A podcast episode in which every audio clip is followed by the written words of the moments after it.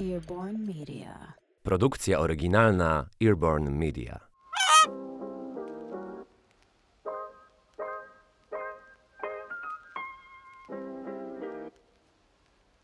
Cześć, dzień dobry. To kolejny odcinek podcastu Biżuteryjne Historie. Ja nazywam się Kasia Depa, a Biżuteryjne Historie to pierwszy polski podcast o biżuterii i jubilerskim świecie.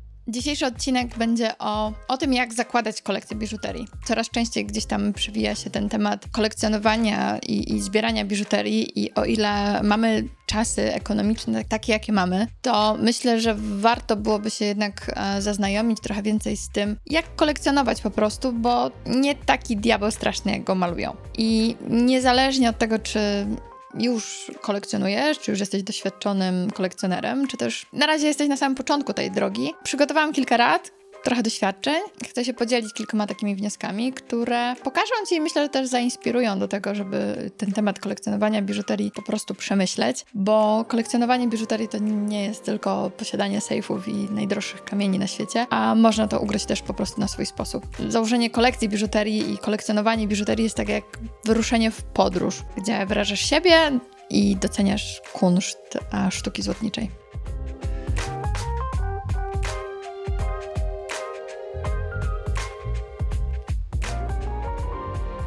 O co chodzi w ogóle z kolekcjonowaniem biżuterii? Jest wiele powodów, dlaczego kolekcjonujemy biżuterię, jest też wiele powodów, dlaczego tak naprawdę też tą biżuterię nosimy. O tym, dlaczego nosimy biżuterię, mówiłam w pierwszych odcinkach. W tym odcinku będę się odnosić do kilku odcinków, które już są nagrane, dlatego że staram się, aby te odcinki miały taką dość podstawową, ale też przekrojową wiedzę na dany konkretny temat i kolekcjonowanie biżuterii tak naprawdę dobrze zacząć od tego, żeby przesłuchać wszystkie poprzednie odcinki. Więc jeżeli słuchasz tego odcinka jako pierwszego, słuchasz biżuteryjnych historii, rozpoczynając właśnie od tego odcinka, gorąco zachęcam Cię do tego, aby przesłuchać wszystkie poprzednie. A jeżeli znasz poprzednie odcinki i pamiętasz bądź nie pamiętasz treści, wróć po prostu do tych odcinków, dlatego że wyjaśni Ci się kilka takich kwestii, które można po prostu z czasem zapomnieć. Jest wiele powodów, dlaczego kolekcjonujemy biżuterię.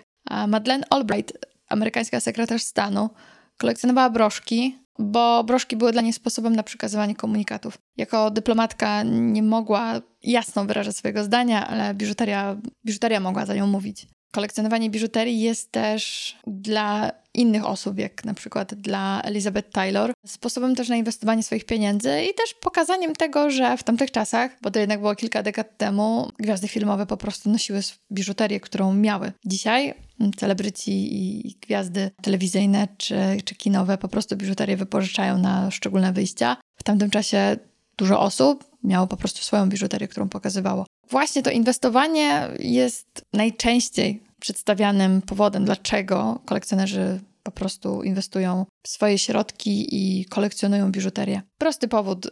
Metale szlachetne i kamienie przez dekady zwiększają swoją wartość. Jest dużo informacji teraz w sieci, szczególnie w tych czasach, które mamy, które mamy e, kryzys, e, różne te zawirowania wojenne, ekonomiczne, geopolityczne. Ja mogę powiedzieć, że to jest moja bańka informacyjna, ale jednocześnie e, myślę, że coraz więcej po prostu takich informacji też się pojawia w sieci i ogólnie dookoła nas, dlatego że no jest popyt, jest i po prostu wykorzystanie tego, że ludzie potrzebują, chcą wiedzieć więcej o tym, jak inwestować właśnie w złoto, dyskusyjna kwestia, tak? Bo każdy, myślę, tutaj ma bardzo dużą możliwość do tego, żeby podjąć samodzielnie decyzję. Natomiast jest prawdą to, że metale szlachetne przez lata zwiększają swoją wartość i jest dużo różnych wykresów, dużo różnych wskaźników. Natomiast mówię tylko o złocie czy o srebrze. Ale gdzie są kamienie szlachetne?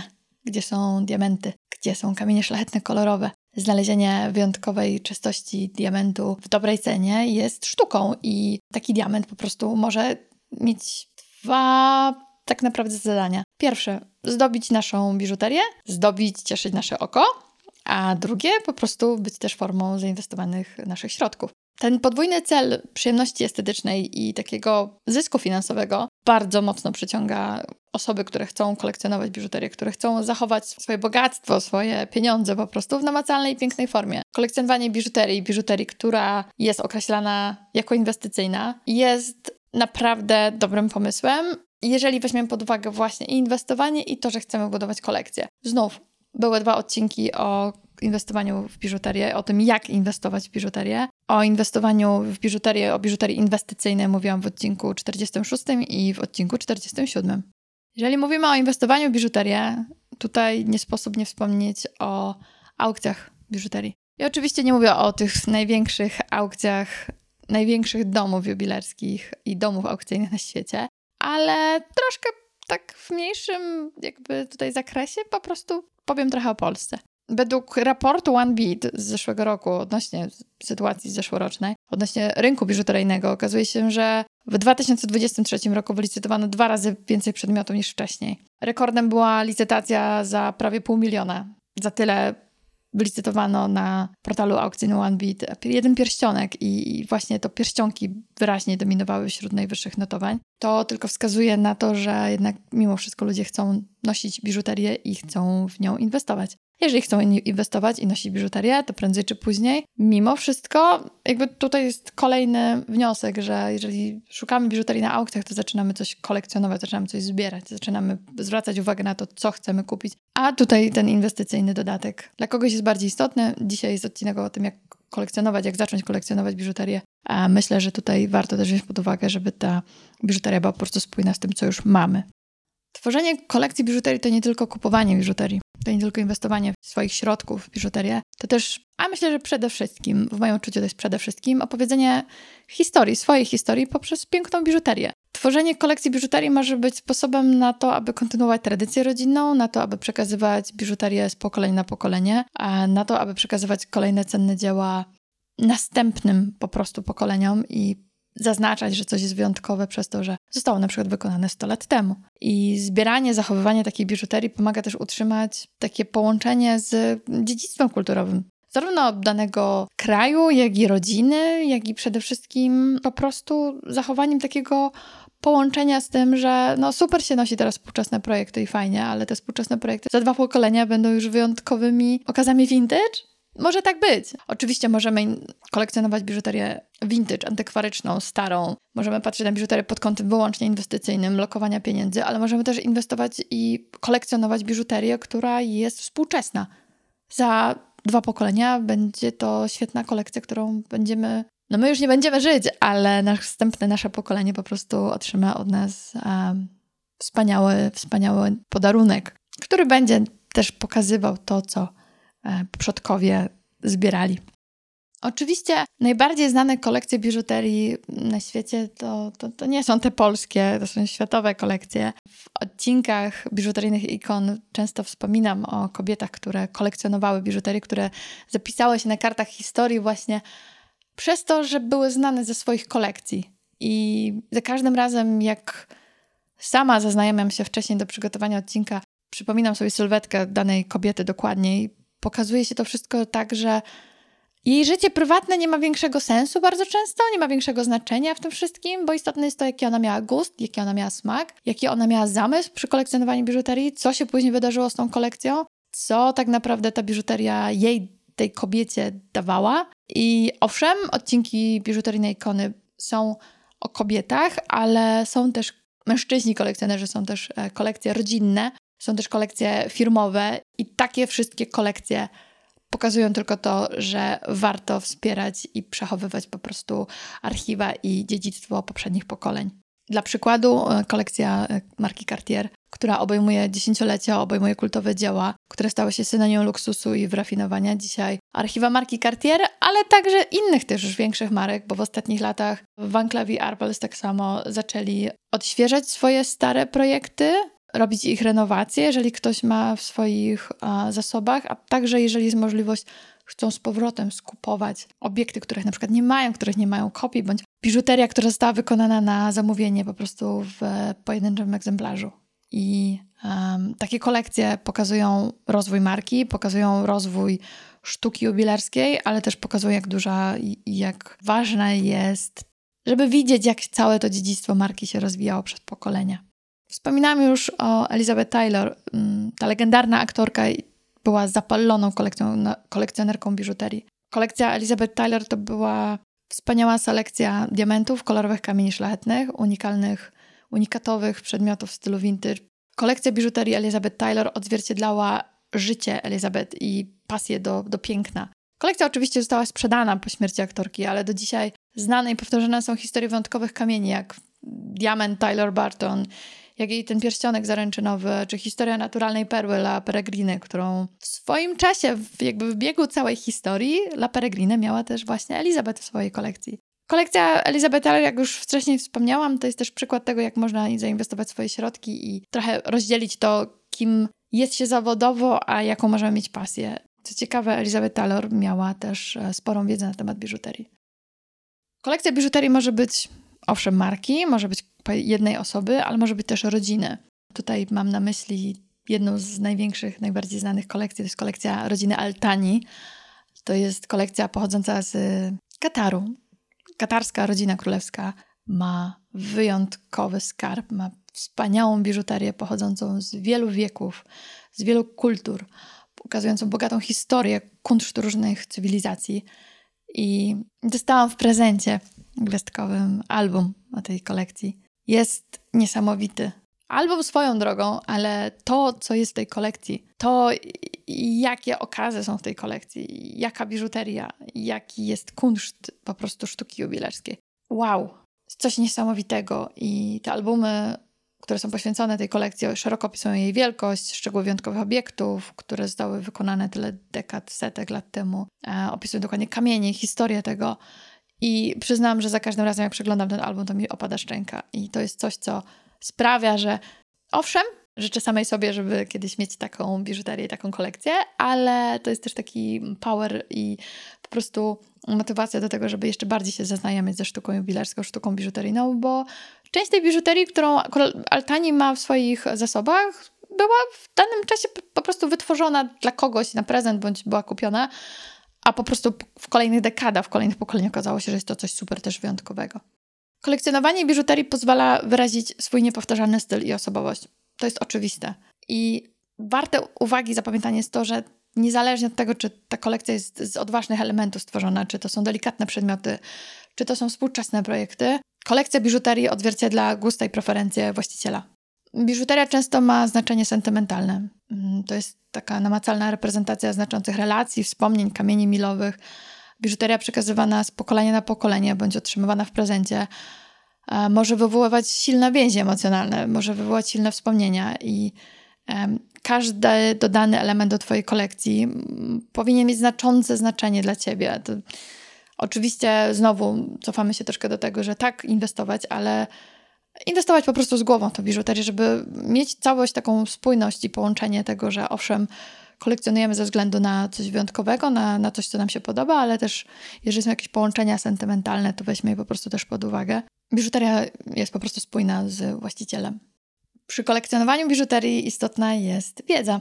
Ucz się. Poznawaj różne kamienie szlachetne, metale, style w biżuterii, poznaj historię, znaczenie różnych okresów, wpływów kulturowych w tworzeniu biżuterii. I nie mówię o tym, żeby nagle robić z tego magisterkę i, i mieć um, licencję z gemologii, a tytuł doktora z historii sztuki, ale taka podstawowa wiedza po prostu o historii, historii sztuki, o stylach, o rodzajach prób, o metalach, materiałach z pewnością ułatwi Ci poruszanie się w błyszczącym świecie. Wysokospecjalistyczną wiedzę zawsze zostaw jubilerom, złotnikom, konsultantom, rzeczoznawcom czy gemmologom, bo mimo wszystko jednak zaznaczam, kolekcjonowanie na swoją własną odpowiedzialność, na własną rękę jest super ekscytujące, jest świetne, ale są na świecie specjaliści, którzy chętnie pomagają i prowadzą takie kolekcje osobom prywatnym. I tacy specjaliści po prostu mają wiele lat swojego doświadczenia. I to doświadczenie procentuje i pomaga po prostu podjąć świadomie niektóre decyzje. A także ta wiedza jest po prostu, no jest potężna, jest dużo, dużo większa, jak wiadomo. Należy wiele godzin spędzić na tym, żeby dowiedzieć się i poznać dany temat dogłębnie. Biżuteria często niesie ze sobą bogate znaczenie kulturowe i historyczne. Już o tym wcześniej wspominałam, natomiast często kolekcjonowanie można zacząć po prostu od tego, że się zaczyna patrzeć na biżuterię o konkretnym datowaniu, o konkretnej na przykład proweniencji, bądź przyciągamy do siebie obiekty jubilerskie, które reprezentują różne okresy, regiony, czy nawet ruchy artystyczne, konkretne fakty, wydarzenia, nasze uznanie dla takiego rzemiosła, dla historii stojącej za każdym przedmiotem, to wszystko może być podwaliną, podstawą do tego, aby zacząć taką biżuterię kolekcjonować. Zachęcam gorąco do eksplorowania różnych stylów. Nie ma co się ograniczać, że będę zbierać tylko wyłącznie pierścionki z diamentami i to tylko diamenty w szlifie brylantowym. Diamenty w szlifach fantazyjnych są równie piękne. Warto eksperymentować z elementami współczesnymi, z elementami rzemieślniczymi, z biżuterią vintage, miksować. Na początku miksowanie różnych stylów i różnych dekad, a także różnej biżuterii, jeżeli chodzi o obiekty, nie tylko zamykać się na przykład właśnie, jak powiedziałam wcześniej, na pierścionki, pozwoli udoskonalić i pomoże przede wszystkim udoskonalić Twój gust i stworzy bardziej zróżnicowaną, interesującą kolekcję. Kolekcjonowanie biżuterii to też relacje. Budowanie relacji z dealerami, z rzemieślnikami. Mm, nawiązuj kontakt ze złotnikami, jubilerami, z konsultantami. Rozwijanie relacji takich pomoże zapewnić Ci wiedzę, dostęp do wyjątkowej selekcji biżuterii. Przede wszystkim też zobaczysz, jak, jak ten świat jubilerski jest bardzo złożony. Często też takie kontakty dają możliwość podejrzenia pracy w branży jubilerskiej od kuchni, bądź otrzymania informacji o jakimś wyjątkowym obiekcie, który jeszcze nie ujrzał światła dziennego po prostu z pierwszej ręki. Ja jestem daleka od psia psiłkowania, ale dobre źródło biżuterii wie, co lubią jego klienci, czego szukają i najczęściej takie obiekty znajduje się Wysyła się od razu bezpośrednio ze zdjęciem z ręki, z krótkim opisem. Wszystko oczywiście to jest kwestia poznania swoich potrzeb i tak jak powiedziałam, poznania potrzeb klientów, ale też określenia naszych potrzeb. Że wiemy, mam taką sytuację, że mam takiego kolekcjonera, który, kolekcjonera, który zbiera szpilki, szpilki do marynarek, do klap marynarek. To ja wiem, że jeżeli wpadnie mi coś ciekawego w ręce, to po prostu wysyłam zdjęcie. Czy będzie chciał, czy nie będzie chciał, nie ma większego znaczenia. Ważne jest to, że pamiętam, wiem co lubi, wiem co chce, wiem co zbiera i to jest też takie połączenie, że mm, taka osoba po pierwsze czuje się gdzieś tam w jakiś sposób nie tyle co zaopiekowana, co gdzieś ten kontakt dalej jest, a po drugie ja też wiem, że, że znam kogoś, kto to kolekcjonuje i jakby to nie jest tak, że to idzie w świat po prostu. To jest to, że, że te kontakty, te, te relacje są po prostu takie bliższe. Natomiast jeszcze raz zaznaczam, jestem daleka od psiopsiłkowania. I znowu, wszystko jest kwestią wypracowania kontaktu, sposobu kontaktu. Jak wiadomo, do tego po prostu też potrzeba czasu. Niby na końcu, ale myślę, że najważniejsze, warto zdefiniować swój budżet i ustalić taki realistyczny budżet na kolekcjonowanie biżuterii. Bo niezależnie od tego, czy zaczynasz od czegoś małego, czy, czy też szukasz przedmiotów z najwyższej półki, super high jewelry, fine jewelry, ten budżet i to, jaki mamy gdzieś tam granice finansowe, pomoże dokonać wyboru i także będzie dobrym, um, dobrą możliwością zapobiegania zakupom, które zrobimy pod wpływem impulsu. Co więcej, kolekcjonowanie biżuterii nie musi się zaczynać od tysięcy złotych, od setek tysięcy złotych. Dlaczego nie zacząć od czegoś bardziej dostępnego, na przykład limitowane kolekcje, przywieszek, rzadkie wzory? Jest dużo różnych możliwości. Choćby nawet właśnie kolekcjonowanie czarpsów. Zaczniesz mieć więcej środków, podniesiesz swój limit wydatków. Uważam, że kolekcjonowanie biżuterii takie świadome i tego, że zaczynamy coś zbierać, bądź na przykład kolekcjonujemy biżuterię od młodych polskich marek, ich największe bestsellery, kultowe projekty, bądź właśnie wyjątkowe, biżuteria, która jest tworzona tylko i wyłącznie na zamówienie, bądź pojedyncze egzemplarze. Gwarantuję ci, za 5-10 lat konkretna marka będzie gdzieś już tam daleko, daleko na świecie znana, a ty będziesz się cieszyć, że miałeś i masz w swojej kolekcji po prostu pojedyncze pierwsze egzemplarze. Chcesz zobaczyć inny dowód, inny przykład tego? Zobacz, jak aktualnie biżuteria z okresu PRL-u. Wzory, które są rzadkie. Mimo tego, że biżuteria z okresu PRL-u, polska biżuteria z okresu PRL-u to biżuteria wykonana w polskich spółdzielniach i to jest biżuteria, która wykonywana była w sposób masowy. To nie była biżuteria w pojedynczych egzemplarzach, natomiast to były serie krótkie, większe, różnie bywało, ale mm, konkretne projekty, które są rzadkie, bądź konkretne projekty mm, wyjątkowe ze względu na to, jaki był kamień użyty, bądź kto dany projekt wykonał. To wszystko sprawia, że ten pierścionek może jest taki sam jak 100 innych, które zostały wykonane w tym samym wzorze, ale ten pierścionek jest wyjątkowy, bo ma na przykład zaznaczone bardziej wyraźne punce, albo nie był zmniejszany, nie był powiększany.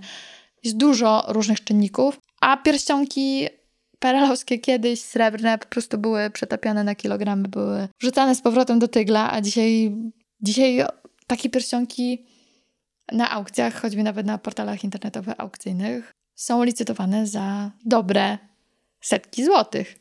Często też nie wiemy, co mamy w swoich e, szkatułkach, zasobach, w swoim domach. Otrzymujemy prezenty od e, babci, rodziców, od ciotek. Nasze mamy mają jakąś biżuterię, którą też, a nie wiadomo, może przetopię, nie noszę, coś robię. Zanim coś zrobisz z tą biżuterią, sprawdź, może akurat masz coś wyjątkowego. Sprawdź, doczytaj, zobacz. Jak nie wiesz, napisz do mnie. Odezwij się lokalnie do złotnika, podejdź, sprawdź, czy to jest złoto, czy to jest srebro, co to jest po to, żeby mieć taką podstawową wiedzę, świadomość i wtedy zaczniesz. Jeżeli coś ci się coś tam naprawdę bardzo podoba, zaczniesz od tego. Będziesz zbierać, szukać tego samego modelu pierścionka czy zawieszki, ale z innym kamieniem. Tak się to po prostu zaczyna. Jak zaczniesz mieć więcej środków, podniesiesz swój limit wydatków. Choć z czasem gwarantuję ci znów, zobaczysz, że kawę z kawiarni możesz równie dobrą przygotować w domu. Noszenie kubka termicznego nie jest niczym złym, a zaoszczędzone pieniądze zaoszczędzisz, a tak naprawdę nie zaoszczędzisz, bo je wydasz na coś nowego do kolekcji. I ostrzegam, uzależnia to. Z kolekcjonowaniem biżuterii jest jak z kolekcjonowaniem dzieł sztuki, ale biżuteria jest formą sztuki, którą można nosić. I kolekcjonowanie biżuterii pozwala docenić kunszt, kreatywność, umiejętności projektowe rzemieślników. I niektórych kolekcjonerów na przykład przyciągają unikatowe, ręcznie wykonane przedmioty, bądź te stworzone przez uznane nazwiska. Oglądaj aukcje biżuterii znów. Zobaczysz, co cię przyciągnie. Aktualnie mm, coraz częściej pojawiają się na aukcjach skandynawskie projekty. Skandynawskie srebrne projekty, które znów często jest tak, że ten sam naszyjnik na aukcji kosztuje kilka tysięcy dolarów, a możesz go znaleźć gdzieś naprawdę w niepozornym miejscu za kilkaset złotych. Masz tą wiedzę, wiesz czego szukasz, wiesz co ci się podoba, wiesz jak to sprawdzić mniej więcej, co potrzebujesz wiedzieć, czy to jest srebro, złoto, jakie kamienie zaczynasz się rozglądać bardziej, zaczyna się też takie twoje oko trochę wyostrzać na to, co widzisz dookoła. Kolekcjonowanie biżuterii, jak powiedziałam, może być biżuterią antykwaryczną, vintage, mogą być to współczesne charmsy, współczesne projekty, może być to przekrój i mix, ale we wspomnianym raporcie OneVidu jest też informacja o tym, że dużo pierścionków, które wyraźnie dominowały wśród najwyższych tych notowań aukcyjnych, były przeważnie opisywane w katalogach jako wyroby współczesne. Do przemyślenia, bo ciekawe jest tak naprawdę, co, co ludzie chcieli wylicytować. Czy to, że jest piękny projekt współczesny, czy to jest, że piękny kamień, czy jedno i drugie, czy było inwestycyjne. Natomiast myślę, że tutaj to jest też dobry przykład na to, żeby trochę obalić ten mit, że jak kolekcjonowanie to tylko jednego konkretnego, jednej konkretnej dekady, jednego konkretnego stylu, czy jednego konkretnego przedmiotu, jak pierścionki. Jak widać, niekoniecznie. Dla wielu kolekcjonowanie biżuterii jest formą wyrażania siebie, jest formą dbania o siebie. Kupowanie biżuterii, elementów, które sprawiają, że kolekcjoner czuje się pewny siebie, sprawia to wszystko, że kolekcjoner ma dobre samopoczucie. Czy to jest moralnie poprawne? Pewnie ktoś powie, oczywiście, że nie, że to jest naprawdę bardzo wątpliwe. Natomiast te najpiękniejsze kolekcje biżuterii to te, których właściciele chcą się nimi chwalić. Chcą pokazywać swoją kolekcję światu, cieszą się nią, noszą tę biżuterię, opowiadają o tym. Za każdym obiektem idzie jakaś historia i ta osobista kolekcja biżuterii staje się taką celebracją indywidualności i takiej miłości i do świata, do siebie, do tego, co chcemy, do siebie jako do osoby, która ma swój gust i styl. Czy brzmi to patetycznie? Tak, ale potem poznasz takiego dobrego, prawdziwego kolekcjonera biżuterii, który kocha biżuterię, który chce ją nosić i który ją nosi. Kolekcjonowanie biżuterii z jednej strony nie jest łatwe, z drugiej strony jest bardzo łatwe. Po prostu wystarczy zacząć. Bardzo dziękuję za wysłuchanie odcinka. Zachęcam jeszcze raz do odsłuchania poprzednich odcinków i do usłyszenia. Jak zawsze więcej o biżuterii i więcej biżuterii zobaczysz na moim Instagramie.